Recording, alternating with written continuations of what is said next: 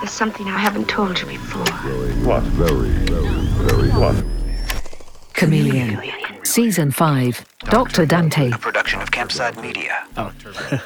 Dante.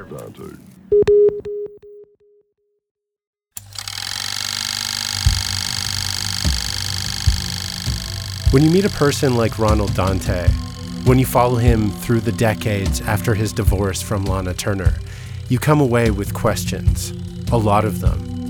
And probably the biggest one for me is how did Ronald Dante become Ronald Dante? If you asked the man himself, he'd tell you that his story begins in the early 1930s in Malaysia. My father was a civil engineer in Kuala Lumpur, Malaysia, and he uh, he and my sister and my mother got massacred by the insurgents. They were killed. Killed with five year old Dante watching. My, my, my mother was tortured. I mean, she she died in front of me. leaving Dante with no one but his older brother, Marshall, four years his senior. The two of them survived as orphans with nothing. Somehow, the brothers landed at an orphanage in Chicago around 1935. This is during the Depression days, so we couldn't get anybody taking us. You know, no family would take us. And the people who ran the orphanage, They broke us apart. They broke our ribs. They broke our face. And we had to beg every day for food, for money, which we went on the streets of Chicago because everybody was poor. to escape the beatings they suffered at the orphanage, they ran away to live on the street when Dante was only 11. We had to. We slept under buildings, under train tracks. Then things got worse. Dante got tuberculosis.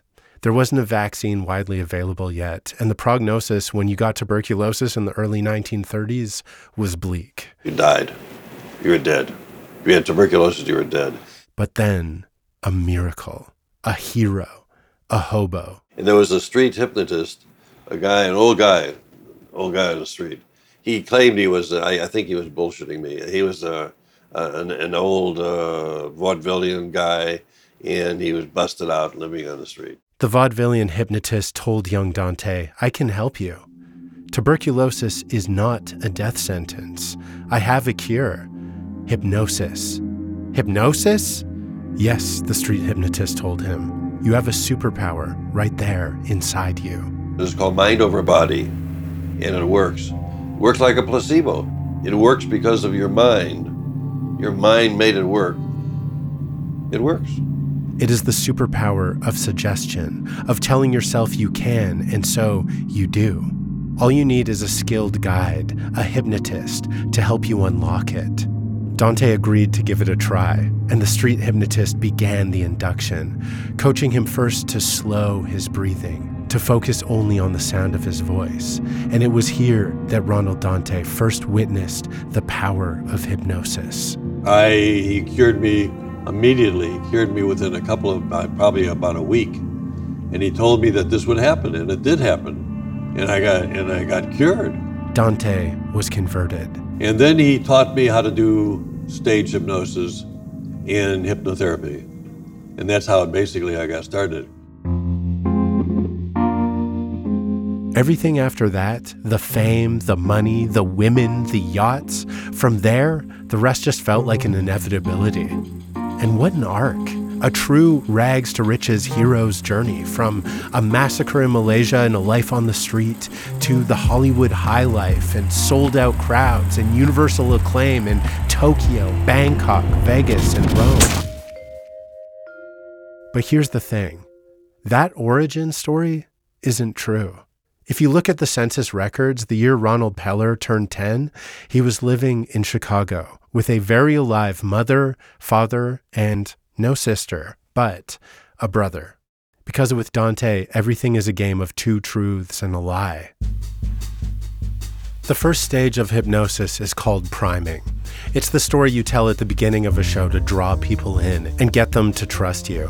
If you don't do priming well, hypnosis doesn't work. By all accounts, Dante shone at priming, at figuring out which story to tell you to get you in his capable grasp. Oh, you're an insecure movie star, tired of the spotlight? I've never heard of you or seen you before. Or, oh, you're skeptical about the power of hypnosis? I understand your skepticism, believe me.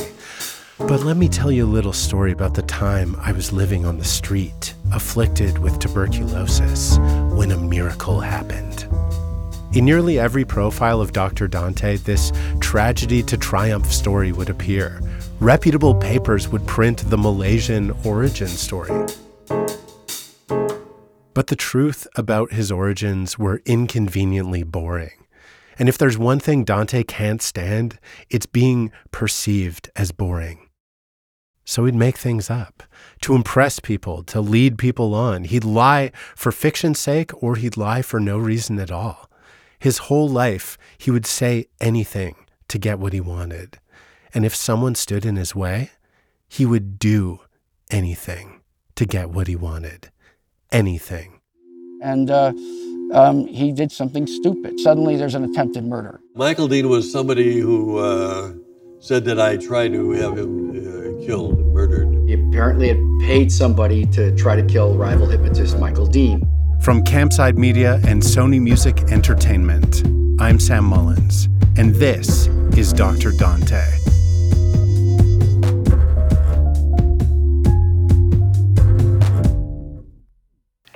You're listening to Chameleon from Campside Media. This is Chilling Tales for Dark Nights. Good evening, listener. I'm Steve Taylor, your host to a horror anthology podcast where we ask you to depart from your safe perception of reality to descend with us into the frightening depths and dark corners of twisted imaginations. With carefully curated original tales of terror each week, our deepest rooted fears are brought to the forefront by a diverse cast of voice talent and masterfully eerie sound design that bring these stories to life. We'll give you tales of unnerving encounters with the occult, harrowing hauntings, and sinister seances that show just how darkness knows no bounds. Make sure to check out Chilling Tales for Dark Nights on Apple Podcasts, Spotify, or wherever you get your podcasts. Is Meghan Markle like Princess Diana? Or is she just a social climber? I was silent. Were you silent or were you silenced?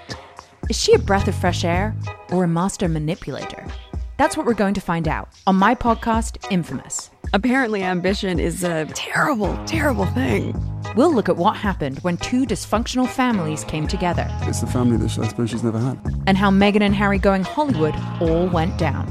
Only on the podcast, Infamous. You're listening to Chameleon from Campside Media. Ronald Dante stepped out of his marriage to Lana Turner at the dawn of the 1970s. Like six other men before him, Dante was now another blue name on the Lana Turner Wikipedia page. For the rest of his life, he would henceforth be known as Lana Turner's ex husband, Ronald Dante. While it might annoy most people to be culturally tethered to their ex forever, there were no tiny violins playing for Ronald Dante. Because now he had a ticket. The sheen of celebrity was on him. With his brief marriage to Lana, he had seen how many doors opened to him and he wanted them to stay open.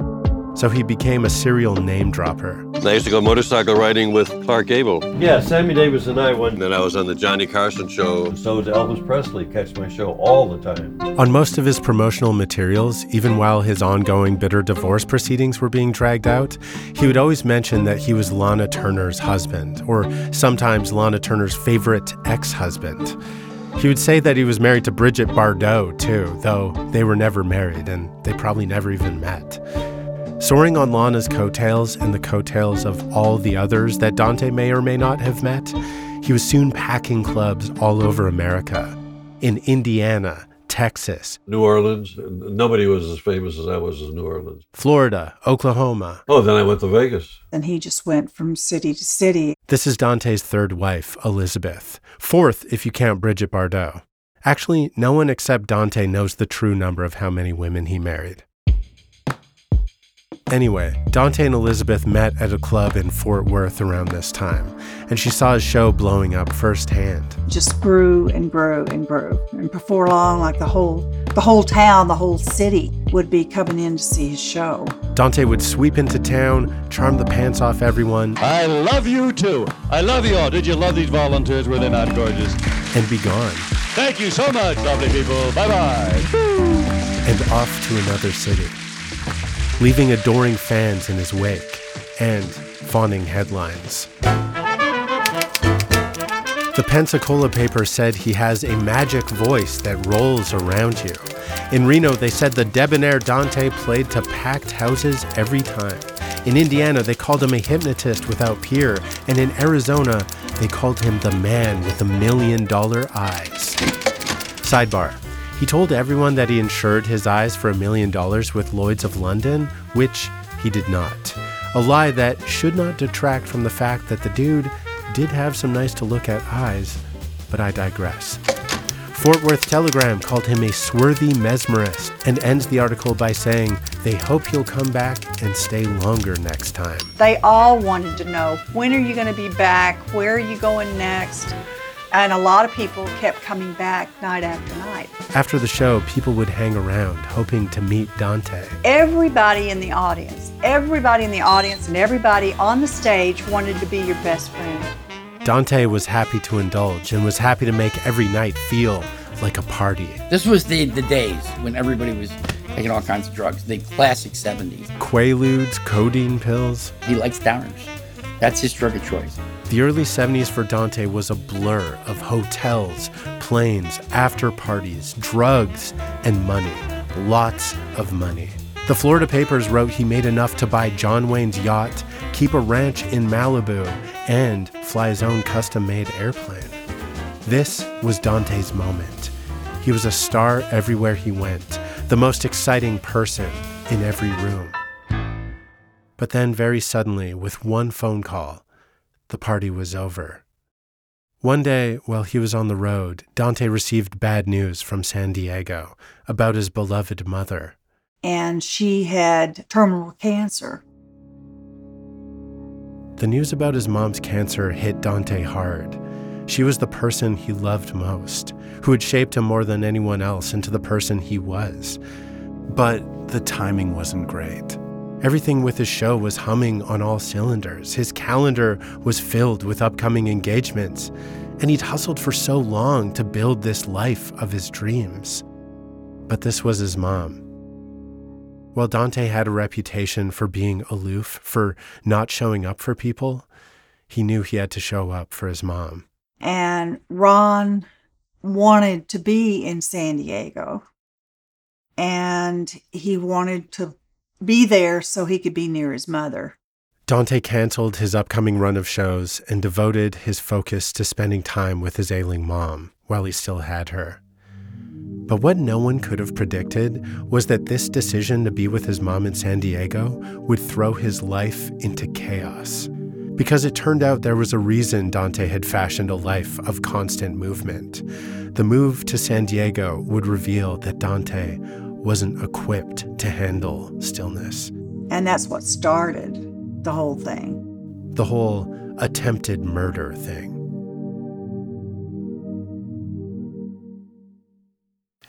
You're listening to Chameleon from Campside Media. What if you could become stronger, more resilient, cure disease, and all you have to do is get naked in the cold and breathe? You get into ice water, and instead of like freaking out, you relax. It's called the Wim Hof Method, and Gwyneth Paltrow and Justin Bieber love it. I do the ice plunge because it's good for your body. But there's also a dark side. How many people have died doing the Wim Hof method? We can override even death. Listen on the podcast Infamous. That's Infamous, playing now. We're back. Once again, we're thinking about what the world might look like once we lose, stop using, or just run out of things that feel essential to our existence. What happens when we can't rely on fossil fuels anymore? Is eating meat really all that ethically dubious? How are ads shaping our impulses, and what happens if they go away? So join us as we try to piece together what happens when the things we've taken for granted start to disappear. From Hyperobject Industries and Sony Music Entertainment, listen to Without wherever you get your podcasts. You're listening to Chameleon from Campside Media. Dante put everything, his whole career and life on hold when he went to San Diego to care for his mom. He put his suitcase away in the closet, probably had to buy groceries for the first time in a while, and tried getting used to the feeling of waking up in the same bed in city every day. It was all very undante.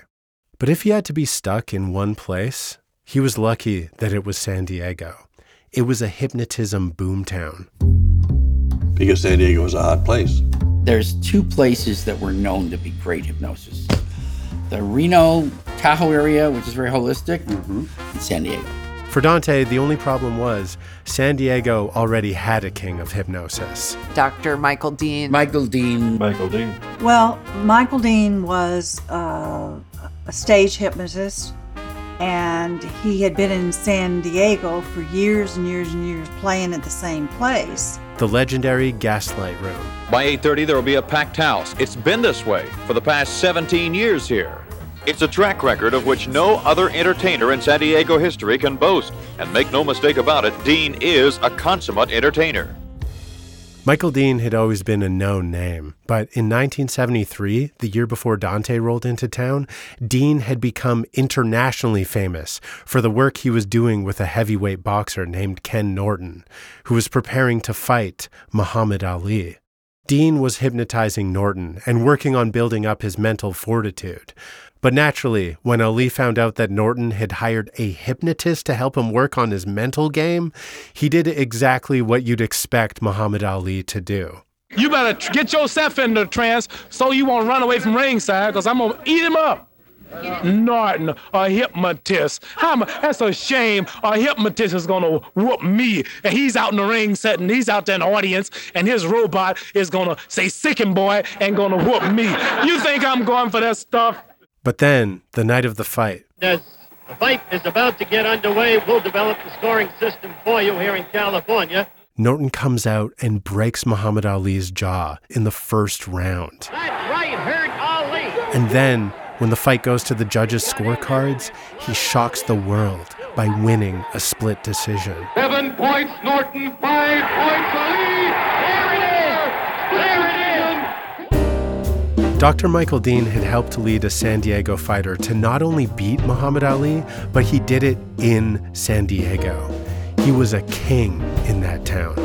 And while Dr. Dean's work with Norton should have been seen as a win for hypnotists everywhere, a mainstream case in which the power of hypnotherapy was made clear for all to see, Dante wasn't impressed. Dr. Michael Dean's prominence both in San Diego and the hypnotism community had always irked Dante. The two of them had a bit of history.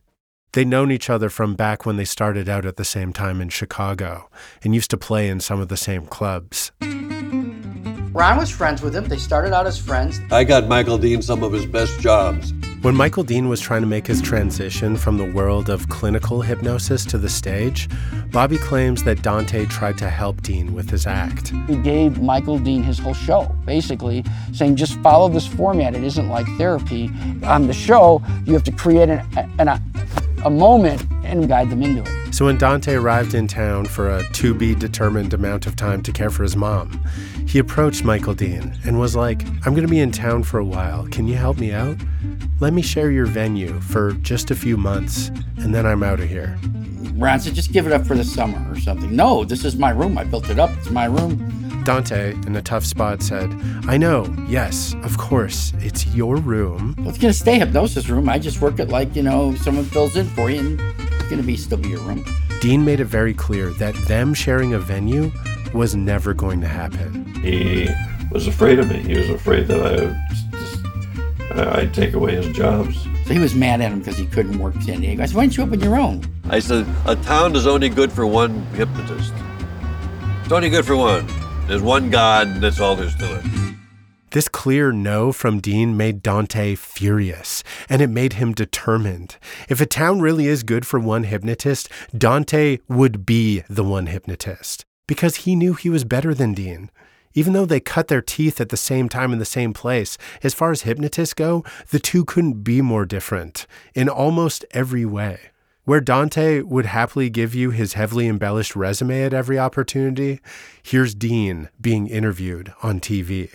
Are you the best hypnotist in the world today? No, it says world's foremost hypnotist. That is what we call in advertising a lie. this is called puffing.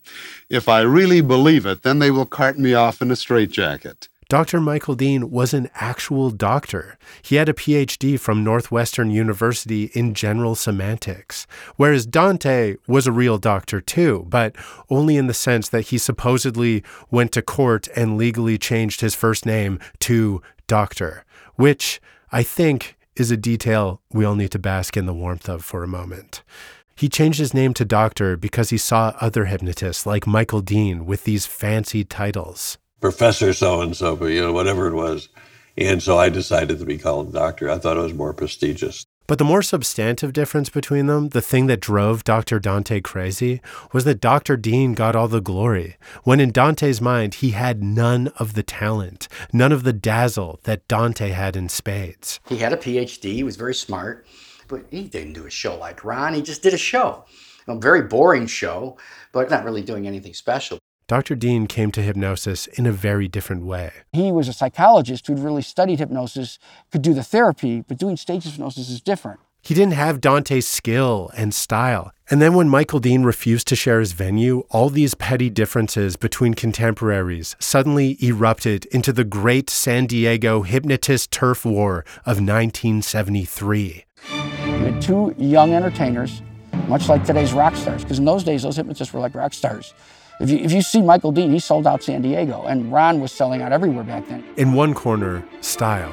In the other, substance. It got out of hand. Back and forth, they would they would do things to each other. And he was always afraid to do a show in front of me.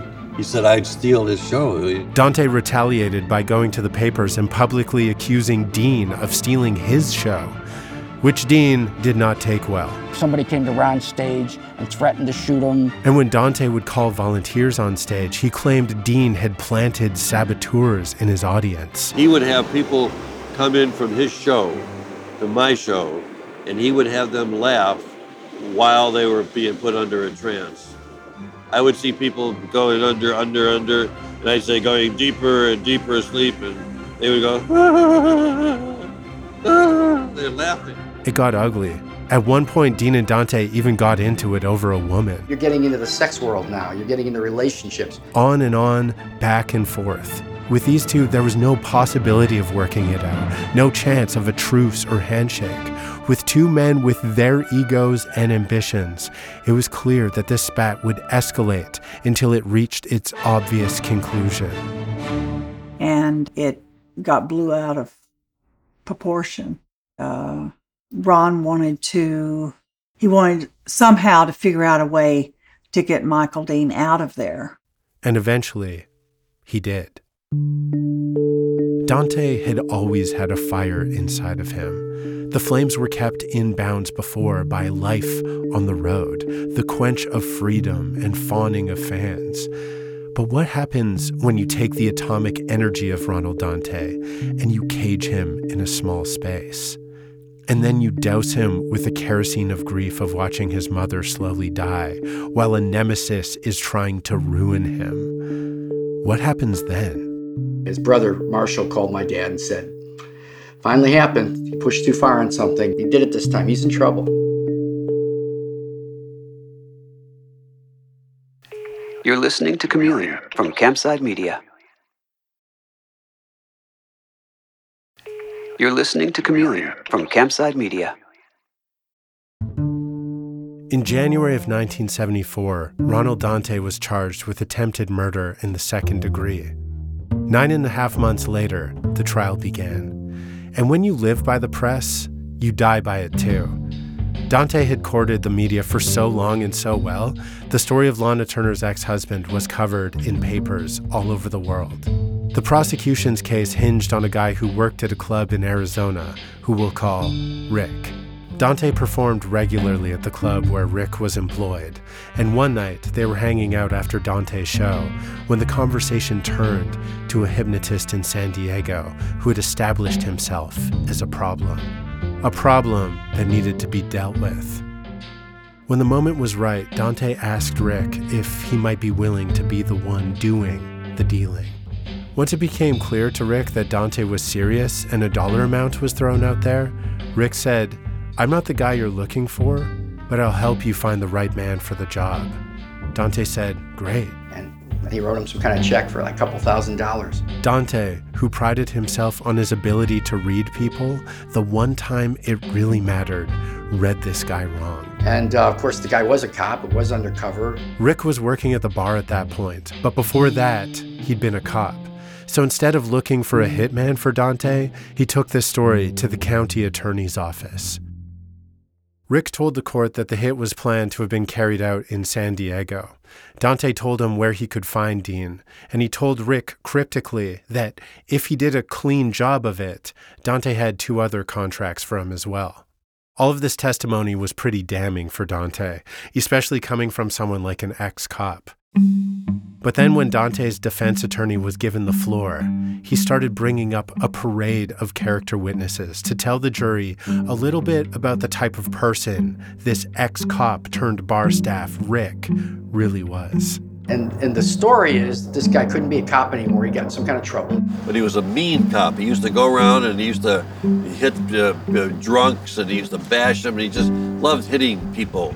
Rick's former boss, his old police chief, confirmed as much on the stand. He told the jury he dismissed Rick from the force for, quote, distorting facts, being unreliable, and refusing to obey orders. Another coworker of Rick's called him a liar and said that he wouldn't believe him even if he was under oath. An old acquaintance of his claimed that Rick had threatened his life several times and once put a gun to his wife's head and threatened to shoot her. An old girlfriend of Rick's took the stand and said she was afraid of him, and that one time he said he cut off the fingers of a man and mailed the fingers to the man's wife.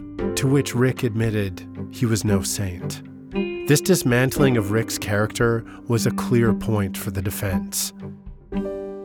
Michael Dean was sworn in and made his best effort at salvaging the case. He went up and he said, My name is Dr. Michael Dean, and I am a PhD. I'm the only hypnotist with a doctor's degree in hypnosis. It's easy to imagine Dean really leaning into his credentials here, sticking it to the fake doctor.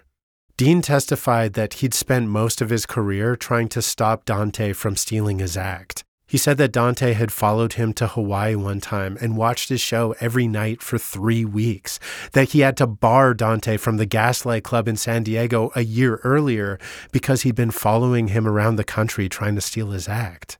He claimed that Dante's whole business model was to show up in a town Dean had just played, find the hotel manager, and tell them that he would perform the same type of show for much less money. And then by the end of his testimony, Dr. Dean had broken down into literal sobs.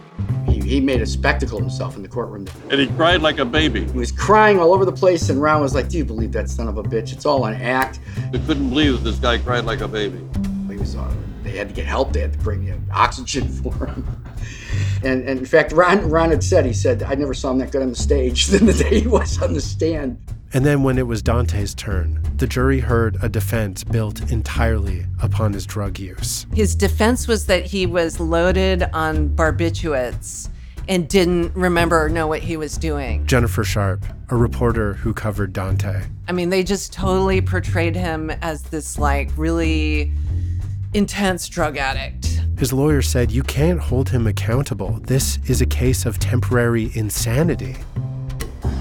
On the stand, Dante testified that he started taking pills more than 10 years earlier to overcome insomnia, a stutter, and a nervousness that made it difficult for him to perform before audiences. He claimed to have been in such a state the night in question that he had no recollection of the meeting whatsoever. And then the defense said, You don't have to take Dante's word for it. Here are two separate psychiatrists who will testify that Dante's mental capacities had been impaired through prolonged use of pills.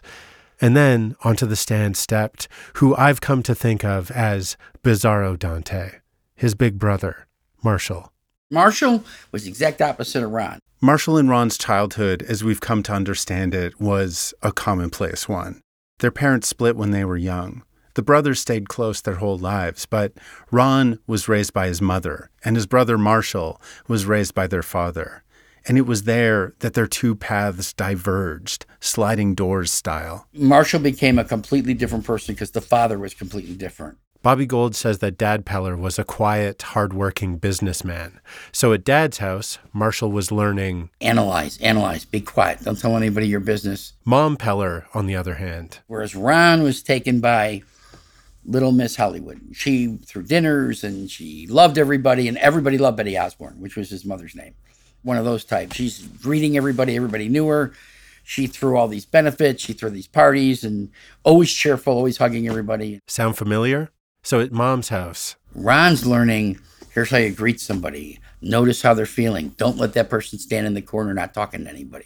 All the sensitivities. As such, little Ronald Peller grew up to be Dr. Ronald Dante, and his brother Marshall grew up to be an extremely successful, legitimate businessman. By Bobby's account, a billionaire.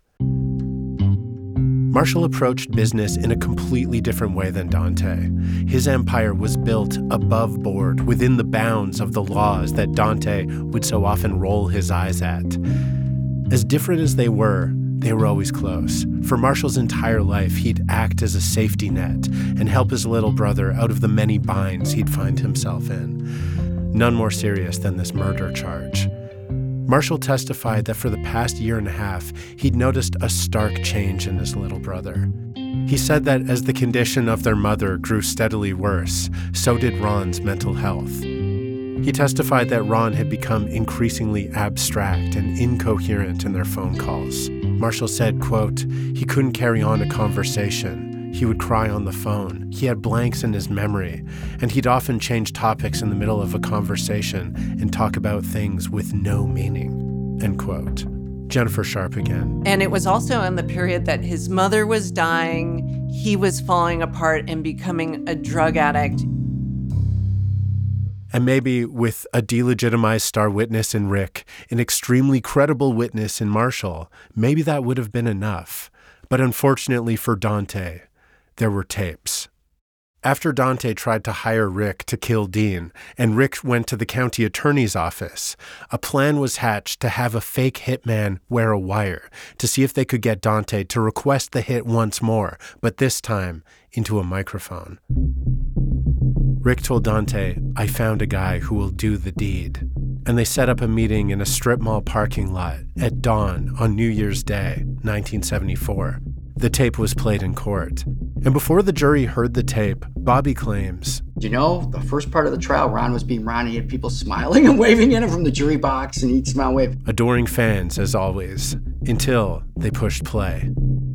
In this trial, nothing happens.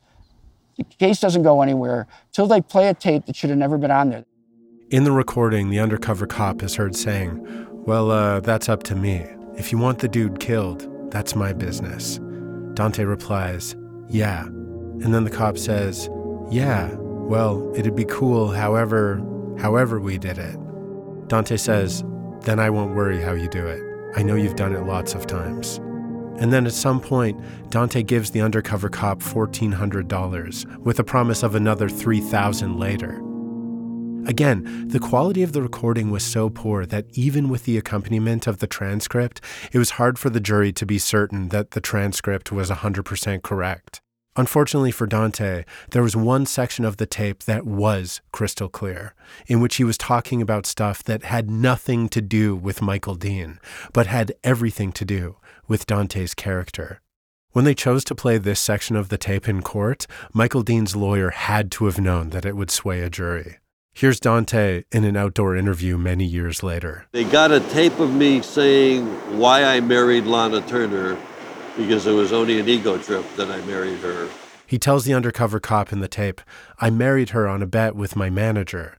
And then, ever the talker, he goes on. Saying, well, you know, she was just, uh, you know, a bitch or whatever she was.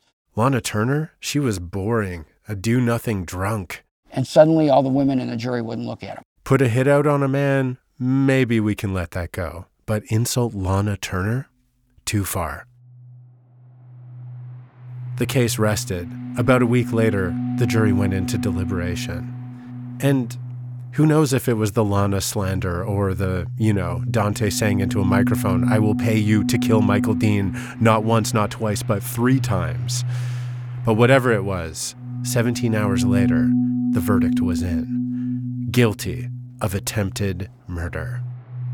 Dante failed to surrender himself to the authorities, so there was a week long manhunt before they found him, and when they did, prison. I believe it was Arizona State Penitentiary, a really rough prison. And it was over. Or it would have been over if he was anyone other than Dr. Dante. Because what seemed like the end of something was really the beginning of something much bigger.